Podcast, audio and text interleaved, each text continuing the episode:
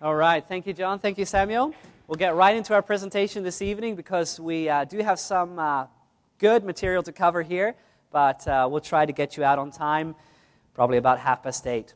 So, um, we're going to build uh, in this second presentation on our first presentation. We dealt with the fourth commandment, the Sabbath truth. Uh, maybe this is like a bomb in your experience, like a dynamite, uh, maybe a lot of new thoughts. Uh, and I hope that this second presentation will, will also further help you to understand the, the connection of the Sabbath in end time prophecy. It's very interesting. Um, I did want to mention something. I mentioned in my first uh, presentation that, you know, uh, some people will say, well, aren't the commandments nailed to the cross? And there's actually even an expression that Paul uses, nailed to the cross, in Colossians chapter 2.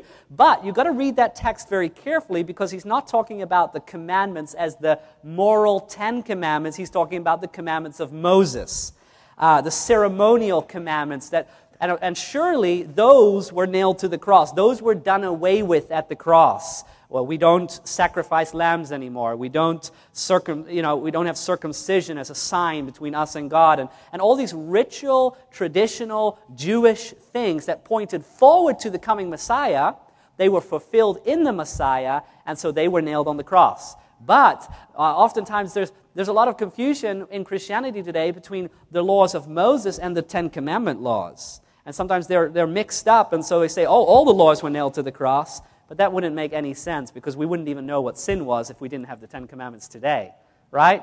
So just, I just wanted to clarify that. Um, and if you have more questions, please come to me after these presentations and uh, make sure you get the handouts where we are also going a little bit more into some of these uh, things. All right, well, in our second presentation, um, we're going to go back to a prophecy found in the book of Revelation, chapter 13.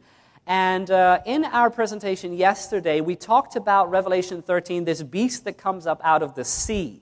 And uh, what does a beast represent, everyone? Do you remember? A kingdom, right? A power, a kingdom, a nation. And uh, John on the island of Patmos sees this beast coming up out of the sea in Revelation 13. And we looked at the identification marks yesterday evening. And if you weren't here yesterday, you want to go back and, and, and you know you want to listen to these presentations we'll make them available on the website and also you want to get the handouts. But we looked at all those identification marks of revelation chapter 13 the first beast and no doubt this was pointing to none other system than the roman catholic system. Um, here we have a religious system that is seeking to to really uh, receive the worship of man and is putting itself in the very place of christ himself uh, remember that this beast in Revelation 13 is described as, you know, a leopard, a bear, a dragon, a lion, uh, really like this amalgamation of the different beasts that we read about in the book of Daniel in the Old Testament, chapter 7, where we looked at these beasts, these kingdoms coming and falling, leading, leading us to the arrival of the Antichrist, the arrival of this Roman church power that basically said, okay, now we're going to unite the state with the church. And they reigned for this long period of time, even a period of 1,260 years.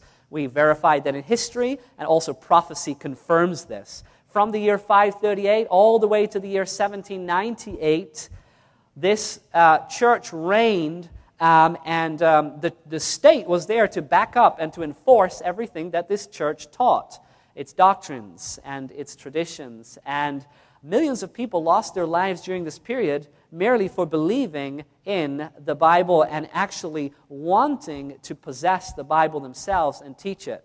Uh, it was only there, it was only to be taught by the clergy, and it was only available in the Latin language. And when the reformers came on the scene, like John Wycliffe, the morning star of the Reformation, he actually translated the, the Bible into the English language. And uh, he really got in trouble for doing that. Um, and the Roman Catholic Church sought to take his life. Even uh, many years after his uh, death, they actually, um, you know, they, they, they took up his bones and they burnt them and just made sure that everyone would know that he was denounced a heretic uh, because of that act of translating the Bible. Now, that may sound absolutely strange for us today, but those were the circumstances during the, what we call the Dark Ages or the Middle Ages uh, in the continent of Europe. And um, prophecy really shows us the events around um, these, um, these times.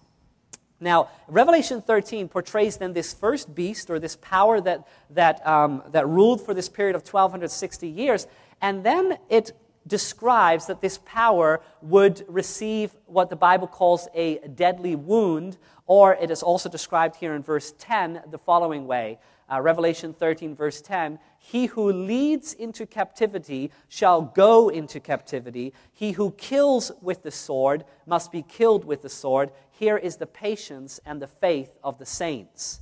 So, Revelation 13, verse 1 the beast comes up out of the sea and he does all these different things, all these different, different things that are described in these verses. And then you come to verse 10, and then the Bible says that this power will go into captivity. And this is exactly what happened in the year 1798 when, again, the, um, uh, Napoleon sent his commander Berthier into the city of Rome. He, take, he took the Pope captive and basically he abolished the, um, um, the, the, the, unity between church and state.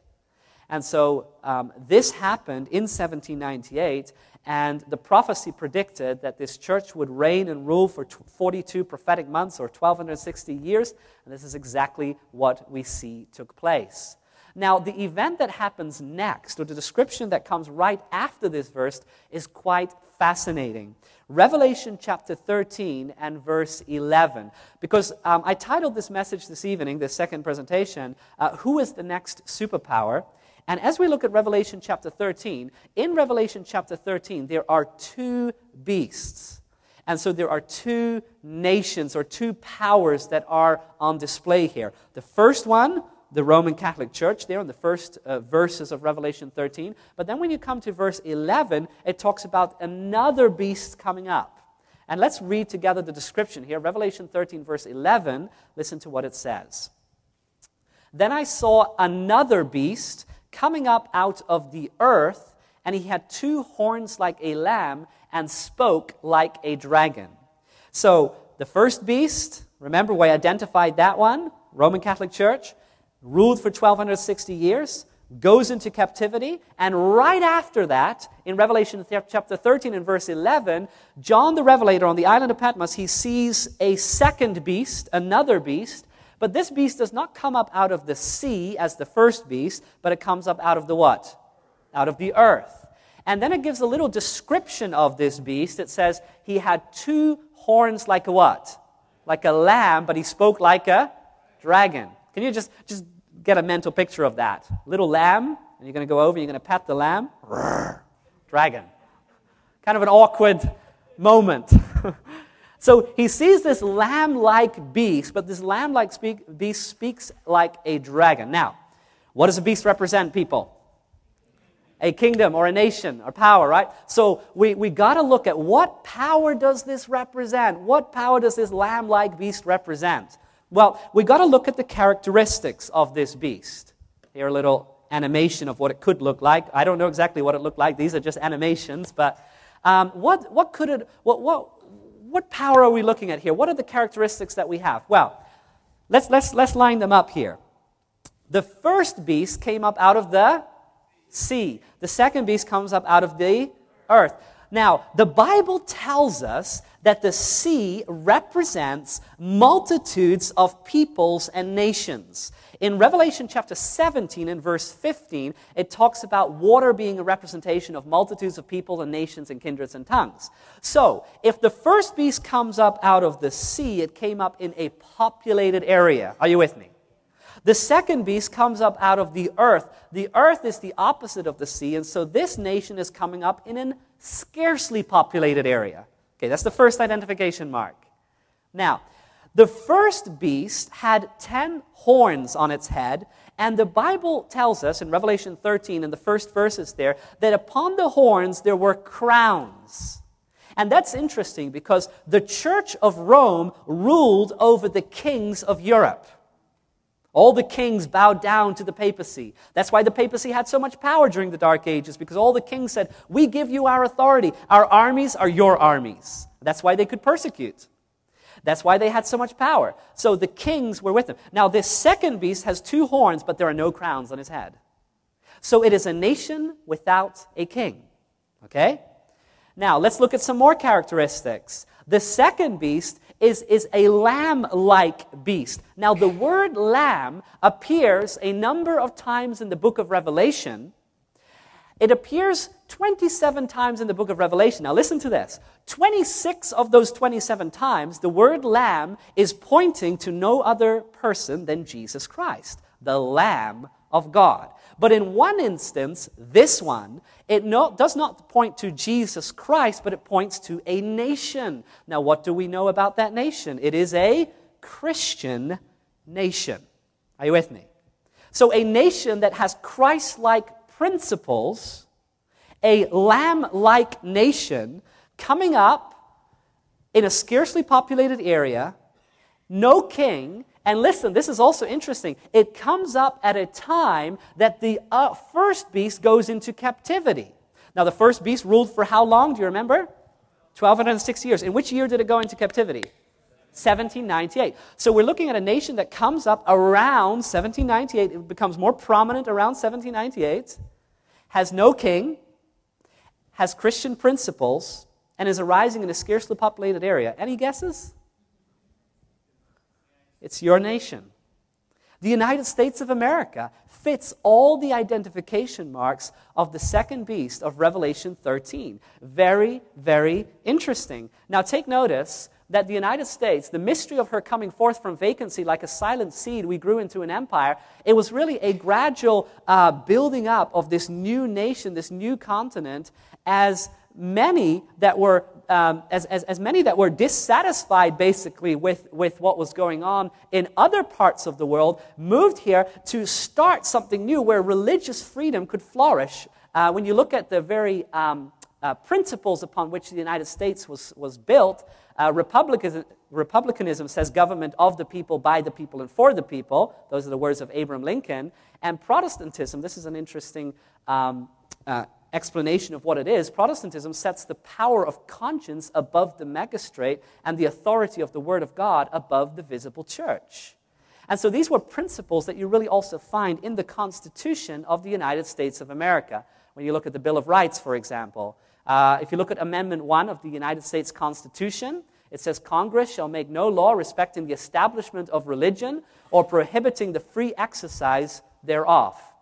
And of course, you all know this very well the Declaration of Independence. We hold these truths to be self evident that all men are created equal, that they are endowed by their Creator with certain unalienable rights, that among these are life, liberty, and the pursuit of happiness. You know, when the Bill of Rights was formed, when the Constitution of the United States was formed, they learned lessons from what went wrong in the old continent of Europe. Because they saw that the, the, the, papacy that ruled and that was really a tyranny over the people, an oppressive power upon the people. When, when, when the United States was, when the Constitution was formed, it was very clear no king, no pope. We're not going to make the same mistake here. No king, no pope. We want that everyone will be will be create, everyone is created equal and everyone will have the, the, the, the rights to believe what they want to believe, right?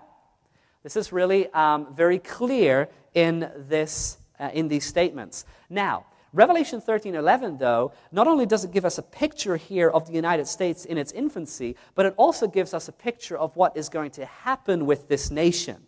I want to read again the description, Revelation chapter 13 verse 11. I saw another beast coming up out of the earth, had two horns like a lamb, but he what, what, what, how does he speak? he speaks like a dragon. Something unexpected, but a change would take place in this very nation. Now, Revelation 13 goes on to describe what that includes or what that involves. In Revelation chapter 13, it says, And he exercises all the authority of the first beast in his presence, and causes the earth and those who dwell in it to worship the first beast whose deadly wound was healed. He was granted power to give breath to the image of the beast. So, according to Bible prophecy, according to Bible prophecy, this great nation, the United States of America, that comes on the scene, that has Christ like principles, a, a country of refuge for many, would yet change and become the very nation that would bring upon the, the, the, the scenes of world's history again the first beast or the authority of the first beast. Quite a remarkable prophecy indeed. The language here, he was granted power to give breath to the image of the beast. In other words, he would cause to come alive something that existed in the past. When we look at the past, what was it that gave power to the first beast? What gave power to the first beast was really that it had the authority of the kings of Europe behind it. You know, the church could say whatever it wanted to. But once the kings of Europe said, Oh, we bow down to you, we do whatever you say, our armies are your armies, that's when the church uh, you know, extended its or, or exerted its power and its authority, right? And prophecy reveals that what happened in the past is going to happen in the future. And this time, a mighty nation, the very nation, the United States, is going to enforce the very ways and teachings of the first beast. A remarkable, remarkable prophecy indeed. A prophecy that seems to go against all odds because we think to ourselves, isn't the United States the very nation where church and state are separated? Originally, yes, but the question is, eh, according to prophecy, this is going to change. And my friends, it's already changing right before our very eyes. And what one time was separated is actually coming back together again. Yes, there are more similarities between these powers than mere architectural structure. It is interesting in this book, The Keys of This Blood, written by Malachi Martin, which is a 1990 nonfiction apocalyptic book by a Catholic priest, Malachi Martin. He writes the following interesting observation. He talks about this three way struggle for world dominion or globalization. And he talks about the struggle between capitalism, the West, Catholicism, the papacy, and communism, the Soviet Union. Now, we look at that last one and we say, well, that's not really a struggle anymore. Uh, communism seems to be out of the picture. Um, well, listen to what he says. The competition is about who will establish the first one world system of government that has ever existed in the society of nations. It is about who will hold and wield the dual power of authority and control over each of us as individuals and over all of us together as a community. Now, it is true that there are these players that are, in, that are, that are basically striving for, for, that, for that authority.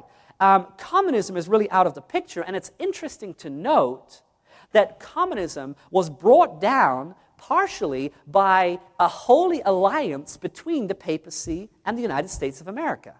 Uh, this is Time magazine, how Reagan and the Pope conspired um, to assist Poland's solidarity movement to hasten the demise of communism.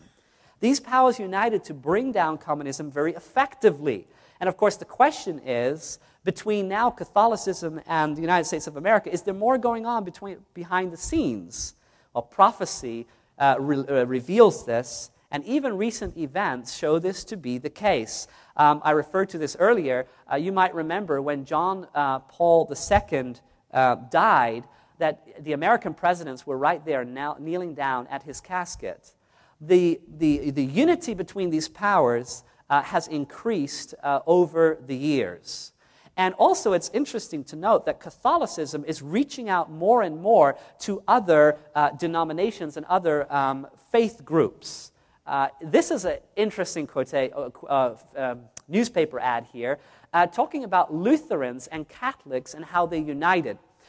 you know, and this was from a couple of years back, but it's interesting to see how Protestant denominations, like, like the Lutheran State Church uh, in Europe, is running back to what they call the mother church, the Church of Rome. Now, uh, for if you've done any studies of history or you're any bit aware of the work of Martin of, uh, of, of, Luther, Martin Luther, and how he basically um, gave birth to, to, the, to the Reformation. The Reformation was already going on, but he really uh, gave a spark to, to um, this movement within Europe. If you look at what he did, these things are now being made undone in recent years. I want you to take notice of this um, newspaper ad. Listen to what it says Augsburg, Germany. 482 years ago, Sunday, the blunt speaking monk Martin Luther nailed his legendary attack on, Catholic, on the Catholic Church practices to a church door in Germany. An act of conscience that triggered the Protestant Reformation, the wrenching division of Western Christianity, and more than a century of religious wars that killed hundreds of thousands.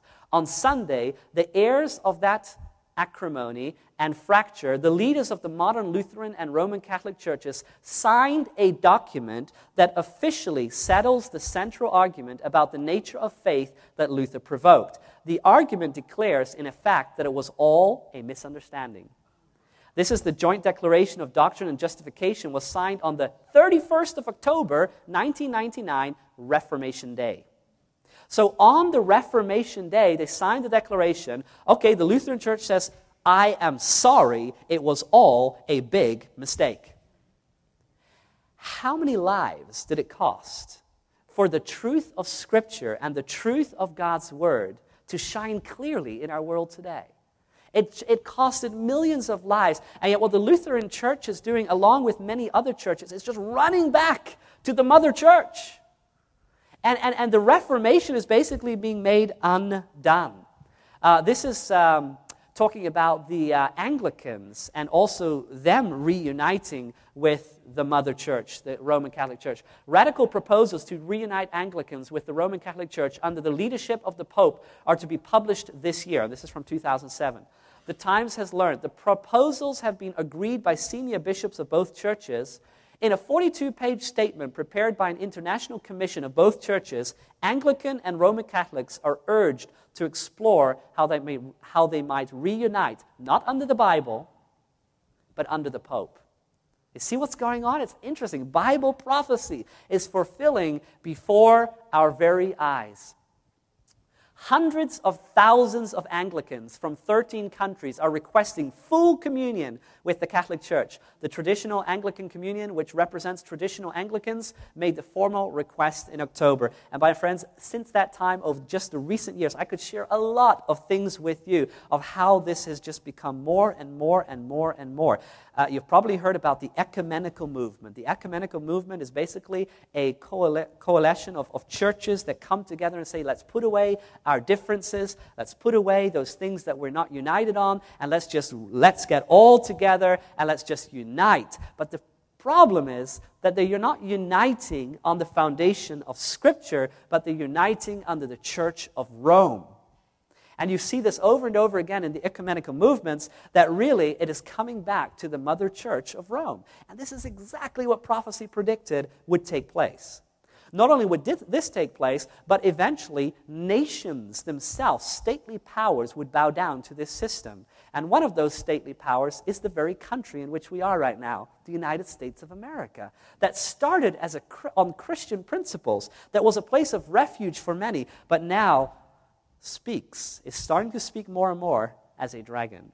Now, take notice, um, these uh, developments are taking place in Europe, but they're also taking place right here. Uh, now, in Europe, it's interesting to note that, um, and I think I shared this quote on the first night as well. It's interesting to note that Europe has always been um, struggling to unite. Ever, ever since the Roman Empire broke up, and you have all these different countries in Europe, it has always sought to come back together again. And uh, Adrian Hilton, in his book, The Principality and Power of Europe, makes this very interesting observation. He says, it is impossible to understand the current drive for European integration without viewing it in the context of previous attempts. Since the fall of the Roman Empire, numerous attempts to rebuild a unified Europe have failed.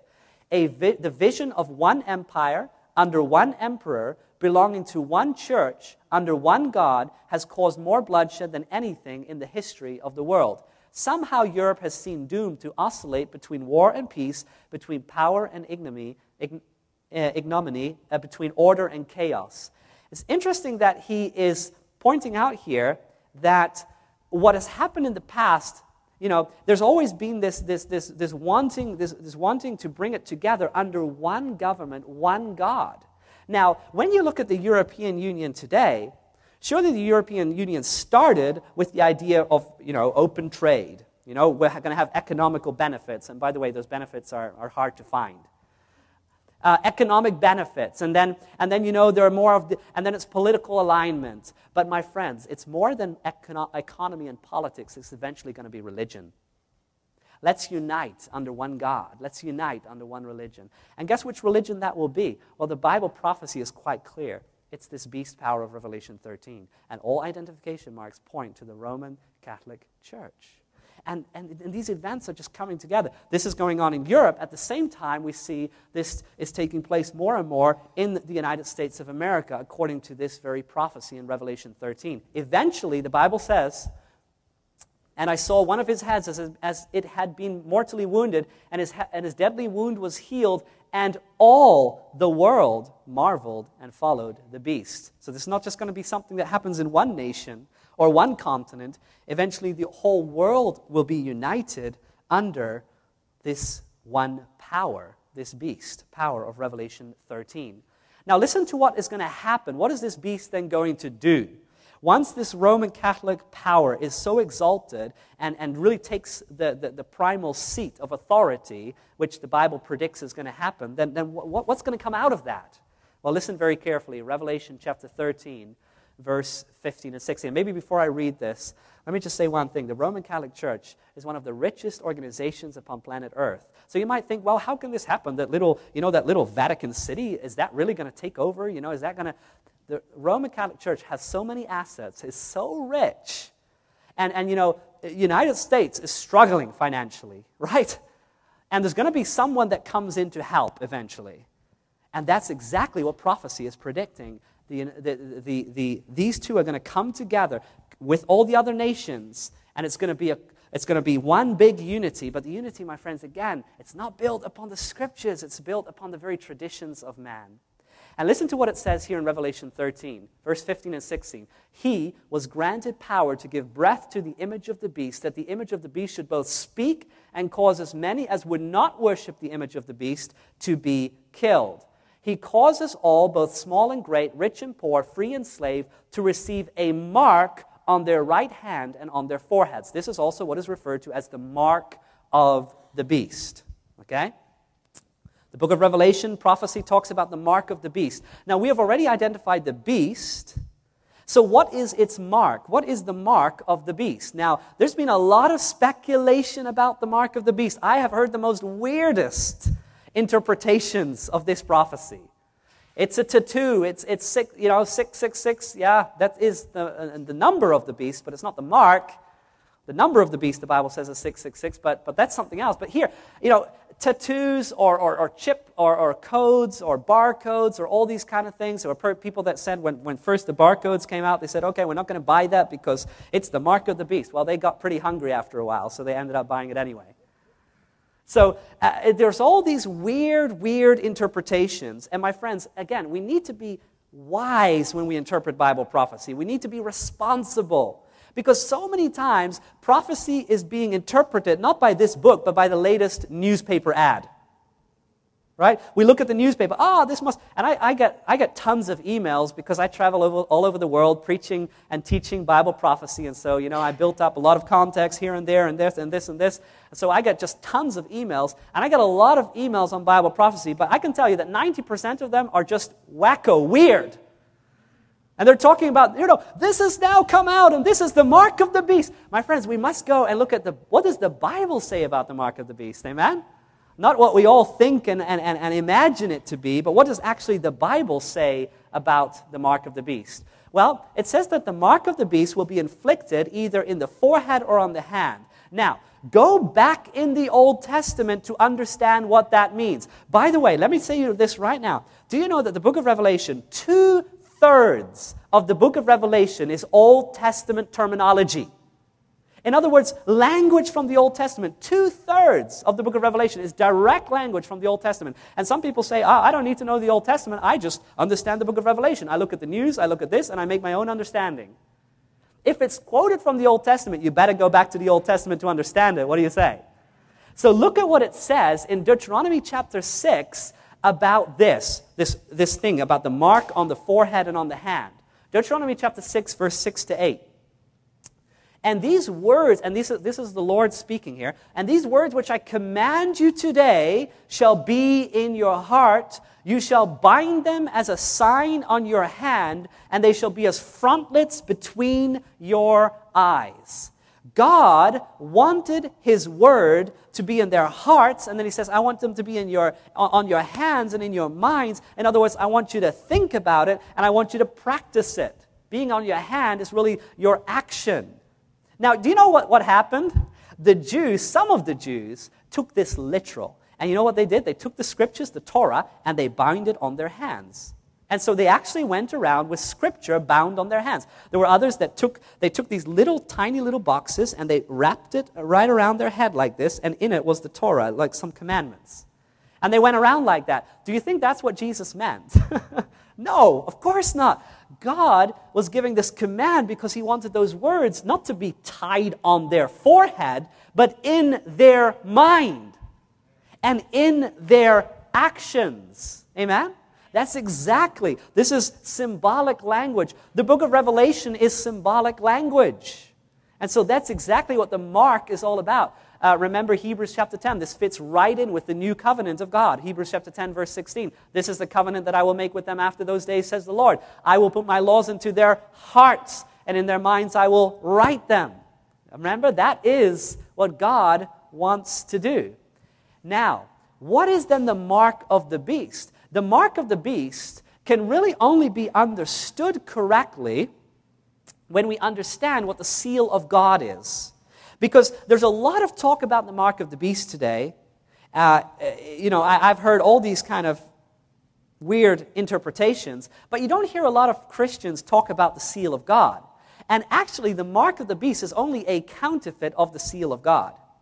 God has a seal. God has a purpose for you and for me, and that is his covenant that he that we just read about in Hebrews chapter 10. He wants to write his commandments in your forehead, on your hand, right? As we read about in Deuteronomy, God wants his words to be in your mind and in your actions, right? So God has a purpose, God has a plan, and so this beast comes along and he's basically trying to counterfeit everything that Christ does, everything that God does. So he looks, "Oh, God has a seal? Oh, God puts his law in the people's minds?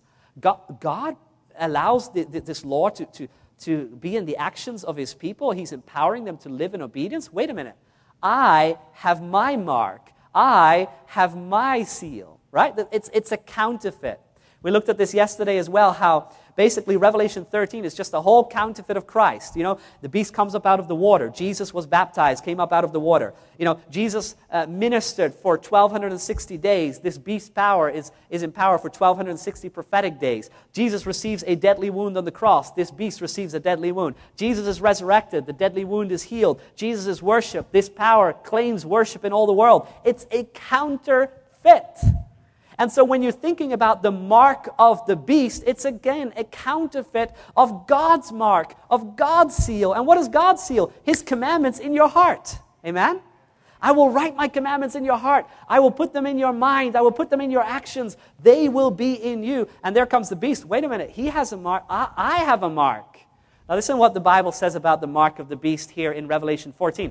Uh, we talked about Revelation 14, these three final messages that will go into all the world before Jesus comes. The third of those messages, here found in verse 9 to 12, listen to what it says. This is, this is one of the greatest warnings in the entire Bible. Listen to what it says. Then a third angel followed them, saying with a loud voice, If anyone worships the beast, and that's a key word, because my friends, in the end, it's all about who will you worship? Will you worship God or will you, will you worship a system that has set itself in the very place of God? That's the big question. So the third angel says, if anyone worships the beast and his image and receives his mark on his forehead or on his hand, he himself shall also drink of the wine of the wrath of God, which is poured out full strength into the cup of his indignation. He shall be tormented with fire and brimstone in the presence of the holy angels and in the presence of the Lamb, and the smoke of their torment ascends forever and ever. And they have no rest day or night who worship the beast and his image, and, rec- and whoever receives the mark of his name. This, my friend, is a very, very strong warning not to receive the mark of the beast. It's like God is, is here using the very strongest language because he wants no one of us to receive the mark of the beast. It's like when a little child runs onto the road and there's a car coming. You don't stand there and say, hey, hey, please, please come back. You say, get out of the way, right? And so this is a strong message. Don't receive the mark of the beast. Because when you receive the mark of the beast, you will have no rest. And so that's a little clue there, because if you don't have the mark of the beast, but the seal of God, you have rest. Just keep that in mind. You have rest. Listen to what it says. Here is the patience of the saints. So here are those that don't receive the mark of the beast. Listen to what they have. Here's the patience of the saints. Here are those who what? Keep the commandments of God and the faith of Jesus. My friends, there are two groups of people in the last days of Earth's history those that receive the mark of the beast, and those that have no rest, and those that have rest because they keep the commandments of God and they have faith in Jesus Christ. They have the faith of Jesus. Amen? So, we, two groups, two groups, the seal of God and the mark of the beast. The seal of God are those that have received the commandments of God, written in their hearts, written in their lives. Look at what it says here. Again, the question, who will you worship? Isaiah 8, verse 16 says, Bind up the testimony, seal the law among my disciples. These are God, God's own words.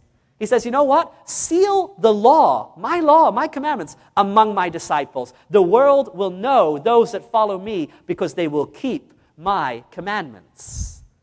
Not in our own strength, but in the power of Jesus. God will give us the power to live a life that puts the commandments of God on display and that shows what true faithfulness actually means. Amen? Bind up the testimony, seal the law among my disciples. Listen to Ezekiel chapter 20, verse 12, because there is specifically in the heart of God's law and the heart of his commandments a commandment that specifically deals with what it means to rest in God. Amen? Ezekiel 20, verse 12, moreover, I also gave them my Sabbaths to be a sign between them and me, that they might know that I am the Lord who sanctifies them. So God says, you know what the sign is that I that you are mine and I am yours and that we have a covenant together? The sign of that is the Sabbath. Now, it's of course all of the commandments, all 10 of them, but specifically that commandment right there in the heart, the fourth commandment is a picture of who we worship. Think about it this way. A person that does not worship God altogether, you know, that, that, that do, is not interested in anything that has to do with this book can still decide not to steal. Are you with me? Can still decide not to murder, right? You can be an atheist and not steal and not murder, right? And, and, and yet, which commandment, particularly in Scripture, points and reveals who we worship? It is the fourth commandment, the Sabbath commandment, right? As a matter of fact, put it this way a, uh, a corpse keeps eight of the commandments doesn't steal, doesn't murder, doesn't commit adultery, has no other gods, no idols, doesn't speak any word in vain. Right? Doesn't covet, but he doesn't honor his father and his mother, and he doesn't keep the Sabbath. Those are the two commandments that are pro action right? And so, in other words, uh, all of the commandments will testify who you follow, but it's specifically the fourth commandment because it shows who you worship. I keep the seventh day Sabbath because I worship the Creator God that created all things. Amen?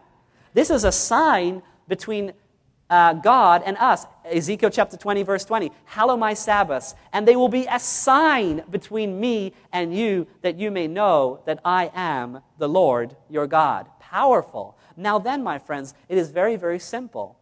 If the seal of God is his commandments, specifically the Sabbath, but all of them, but showing in the Sabbath who we actually worship, then the mark of the beast, again, is merely a counterfeit of God's truth.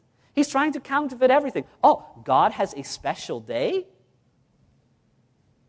I'll have a special day.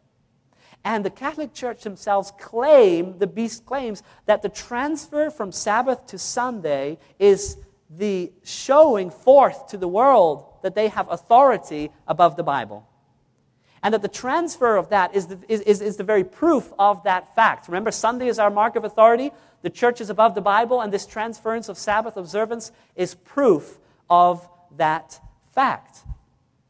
Of course, the Catholic Church claims that the change was her act and the act is a mark of her ecclesiastical power and authority in religious matters. Now, now you're thinking to yourself, now when is this really, really, really going to take shape? Well, it's already relevant for us today. We need to know these things so that we can decide who we follow. But the Bible shows us in prophecy that there will come a time that the image of the beast will again rise up and that the second beast of prophecy, the United States, will give power to the first beast of prophecy, the Vatican or the papacy, and again enforce its laws. Now, that has not finally happened yet. We're living in a world where we're seeing this coming all together, but on the horizon, on the horizon, we're going to see a repetition of history where, again, there is a stately power that enforces a religious system, just like the time of the Dark Ages.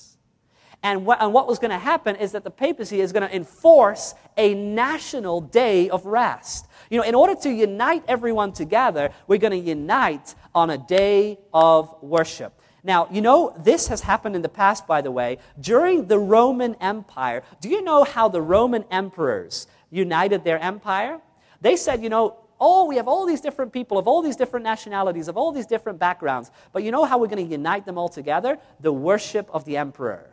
And so during the first centuries of Christianity, there was one thing that everyone had to do, and that was worship the emperor. And you could worship whatever you wanted to do. The Jews could worship their God, the Greeks could worship their God, and, and, and the Egyptians could worship their God. It didn't really matter. But as long as you burned a little bit incense to the Caesar, you were okay. That was what brought Christianity into a problem because the Christians, they would go through towns and they would line up the people and say, burn a little incense to Caesar and you're okay. And everyone would do it. The Christians rejected that because they said, no, we worship the Lord Jesus. And that was what brought on the persecution because they did not unite in this great effort to unite the empire under the worship of the emperor. Now, what's going to happen in the last days? There's going to come this power, this church power, is going to say, We're going to unite everyone. How are we going to do that? In a national day of rest, a national day of worship, Sunday worship. Now, in Europe, we're already seeing the leading up to these events. Um, the Vatican is working hard to stop Sunday shopping in Italy. Um, the Roman Catholic Church, trade unions, and small businesses, associations have joined forces in a bid to save Sundays. The issue extends beyond Italy. In Brussels, dozens of religious groups, including the Catholic Church, unions, and businesses associations from 27 countries, have formed the European Sunday Alliance to lobby the European Union to keep Sunday as a continent wide day of rest, at least in principle, uh, Johanna Touzel, the Alliance's spokeswoman, said that setting Sunday aside is not a ne- necessarily a religious issue and not um, discrimin- uh, discriminatory towards Jews and Muslims. We need one day when everyone can rest. This is the origin of Shabbat. And in fact, even Muslim organization, organizations support us. Now, this movement is, is, is, is, is coming in it from different angles. Some are saying, well, we just need, you know, we just need a common day of rest, and others have other agendas for this. But ultimately, the Catholic Church has an agenda to keep Sunday holy, to bring together the worship of all nations to itself. And my friends, this is happening in Europe. There's the beginnings of this also in the United States of America. It's interesting how the ecumenical movement is growing in the United States. Churches are coming together. Let's, let's break down the barriers. Let's just become one.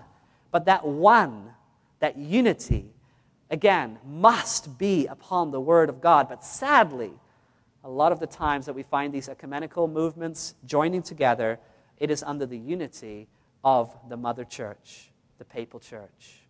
My friends, Bible prophecy is, is, is coming to pass before our very eyes.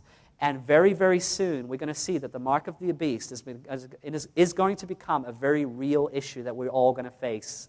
Am I saying that people that are keeping Sunday today have the mark of the beast? That's not what I'm saying. I hope you're not misunderstanding me. But what I am saying is that there will come a time very near in the near future that the, this second beast, the United States of America, along with many other nations in the world, will uplift the first beast, the papacy, and that the papacy will enforce a national day of rest, and it will become a test for everyone, whether or not they follow the dictates of man or whether they follow the plain revealed scripture of God. And that's why in these last moments of Earth's history, there's a, there's a message that goes forth into all the world. A message to come back and to worship the Creator God and to worship Him on the very day that He appointed the seventh day Sabbath. And so, as this message comes to each one of us, we all have a decision to make.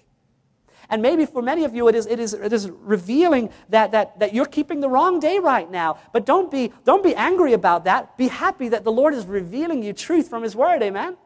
And you can make a decision for Christ and say, I want to not keep the day of man, I want to keep the day of the Lord.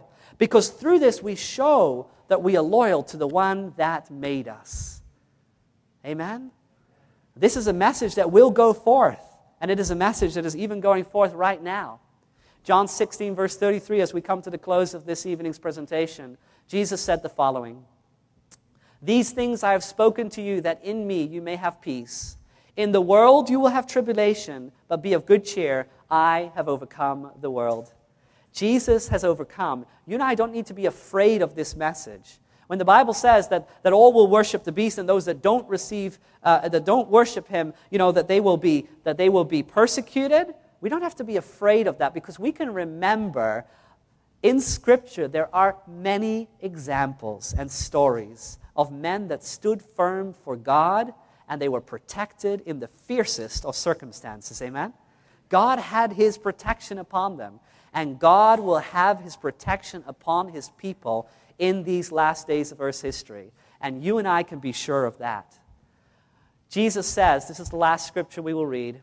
Therefore, in Matthew 7, therefore, whoever hears these sayings of mine and does them, I will liken him to a wise man who built his house on the rock.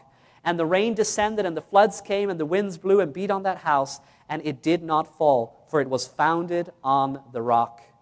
My friends, tonight, you can make the decision that you will, that you will take that life of yours and that you will, like a house, that you will put it right upon that rock, Jesus Christ. That's the best foundation that you could ever have. Amen?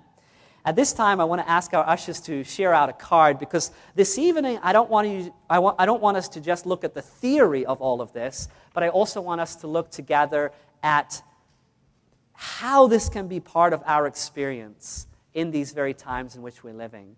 Because as we're studying Bible prophecy, there is a blessing in Bible prophecy that is given to each one of us. And I don't want any of us tonight to lose out on that blessing. I don't want any of us to, to just go home and say, oh, that was an interesting, interesting presentation, and uh, we just go on with our lives. I want us to come and say, hey, you know what? This, this can actually change the way I live because I want that blessing of the seventh day Sabbath. I want that gift of God. I want to experience what He has in store for me. And I don't want any system to take that away from me. I don't want any church to take that away from me. I don't want any person to take that away from me. I want to experience a friendship with my Maker, which is God Himself. And so, as you receive that card, we're just going to walk through this together. Three simple things, three simple steps tonight. And if you have a pen, you can take it out. Maybe we have a couple of pens that we can make available here. This is a decision that is not a decision that you're making because of me or because of anyone else. It's really a decision that is between you and your Savior, Jesus Christ. And the first point on the card very simply says, Through God's power, I desire to live in obedience to His law. And uh, the law of God are beautiful promises that have been given to you and to me to live a prosperous spiritual life in Him. And we're not saying that, I'm not saying here that you're doing it in your own power, but read very correctly what it says here through God's power. God is the one that writes the commandments in your heart. So, through God's power, if you desire to live in obedience to His law, you can just check off that first point. You say, Yes, I want to live in obedience to God's law through His power. Amen? And then point number two.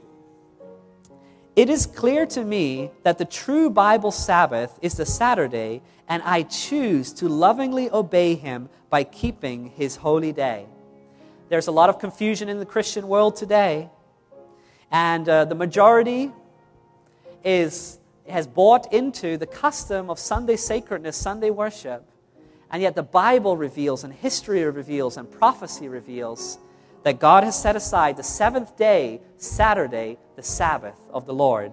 This might be very new for you tonight, but you can make that decision. You know what? I want to lovingly follow my Creator and the revelation that He has given to me in His Word. If that's your decision, you can check off that. And you might wonder, well, what does it mean to keep the seventh day Sabbath? I had a discussion today with Pastor Samuel about this. It's actually very simple. There are actually just four simple steps. You know, the Sabbath is all about spending time with Jesus. Amen? So if you desire to spend time with Jesus, you know, that is, the Sab- that is what the Sabbath really revolves around to be with Jesus.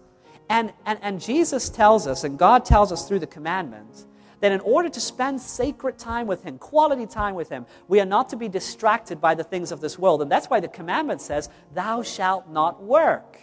Six days you can do all your work, but the seventh day you shall not work. And so, spending time with Jesus, number one, not working. The seventh day Sabbath is not a day for work, it's a day to lay aside our work so we can spend time with God. And logically, not making others work for us. You know, it said it already in the commandment. Don't make your servant work for you. Uh, don't make others work for you. Don't go shopping in the mall and let everyone else work for you on the Sabbath. No, it is a day that you don't work and you don't let others work, but you spend that time with Jesus.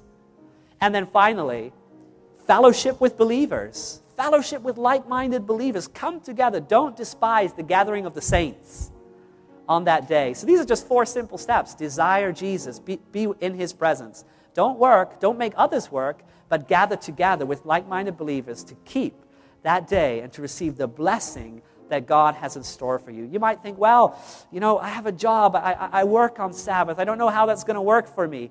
Let me share you a very short story here. I was in New Zealand a few years ago, and I met a couple. And they came to these presentations and, and they learned about the seventh day Sabbath. And they were so excited. They say, We want the blessing of the Sabbath. But he had a job and he worked on Saturday. And he said, You know what? What I'll do is, um, yeah, I, I, I want to change that, but, but I don't know how to do it, he said. I really don't know how to do it. And we prayed together with him. And he was afraid because he thought, if I go to my boss and I say that I want Saturday off, I could lose my job, he said. I said, Well, you go in faith, believing that God will fulfill his promise. And he said, Okay, I'll do that. And he went to his, he went to his boss and he says, you know, I, he explained exactly what happened that he had seen from the scriptures that the seventh day is the Sabbath of the Lord and he did not want to work that day. His boss simply said to him, Think about it and come back tomorrow. And he said it kind of strict think about it and come back tomorrow. He thought, This is gone. I've lost my job. He thought. He went back home and he prayed, but the Lord convicted him. This is what you need to do. And so he, he determined, it was a struggle that night. He said, and he couldn't sleep. And he said, Oh, it was so hard but he made the decision to be faithful to God rather than to man. And so he went back to his, to his boss the next day and he said, You know, I'm going to keep the seventh day Sabbath. And you know what his boss said? His boss said, Okay, that's fine. And he got a promotion, a much better job in the factory, in, in the company he was working with, and he got Sabbaths off. God is faithful. What do you say? So you might think, I, I don't see how this is going to work out in my life. Step out in faith, and God will provide the way. And let me say this as well even if He does not provide the way, it's still worth it. Amen? Remember the, the three friends of Daniel? They said to Nebuchadnezzar, We're not going to bow down to that image. You can p- throw us into the fire, and, and God will come through. But even if He doesn't, you, you better know we're not going to bow down. So faithfulness, my friends, is at the very heart of this, and God will provide. Just as He provided manna for the, for, for the, for the Hebrews in the, in the wilderness, so He will provide for you and for me. You can step out in faith. And final, the final point on the card, number three, I would like a personal visit. Maybe there's something that you want to talk about. Maybe something you're wondering about. Maybe a lot of questions in your mind right now about some of the things that you've been hearing. If you would like a visit, you can, you can check that off. Uh, fill in your name and address and make sure you leave these cards with, with um, the ushers in the back because we want to pray for you. We want to help you in these decisions because we know that time is short. Jesus is coming. And we need to make decisions for Him so that we can be ready when He comes that day. God has a blessing in store for each one of you. And I don't want anyone, anyone to miss out on that great blessing and that great promise of His seventh day Sabbath. So you fill in those cards and please give them uh, to the ushers as, as we go out tonight. And I want to have a special word of prayer this evening as we consecrate ourselves to the Lord We are living in solemn times, very exciting times, in times that we need to follow the Lord wherever He leads. And we can be part of that final generation that will reveal the character of God to a world in need. And I pray that each one of us in this room may be part of that. Let's pray together. Father in heaven, we want to thank you for this evening. We want to thank you for being with us. Thank you for Bible prophecy. And thank you for Jesus that has died for us, that rose for us, and that is ministering even right now for us in the heavenly sanctuary. And thank you that one day soon he will come back. And Lord, we want to be faithful. We want to reveal to the world around us that we belong to you. And you told us, Lord, that you will sanctify us through your commandments, through your Sabbath. And I pray, Lord, that we may experience the blessing that you have in store for each one of us as we walk in obedience to your law. Thank you so much for bringing us here. Thank you so much for your word. And we pray and ask these things in your beautiful and almighty name, in the name of Jesus. Let everyone say, Amen. This media was brought to you by Audioverse, a website dedicated to spreading God's Word through free sermon audio and much more. If you would like to know more about Audioverse, or if you would like to listen to more sermons, please visit www.audioverse.org.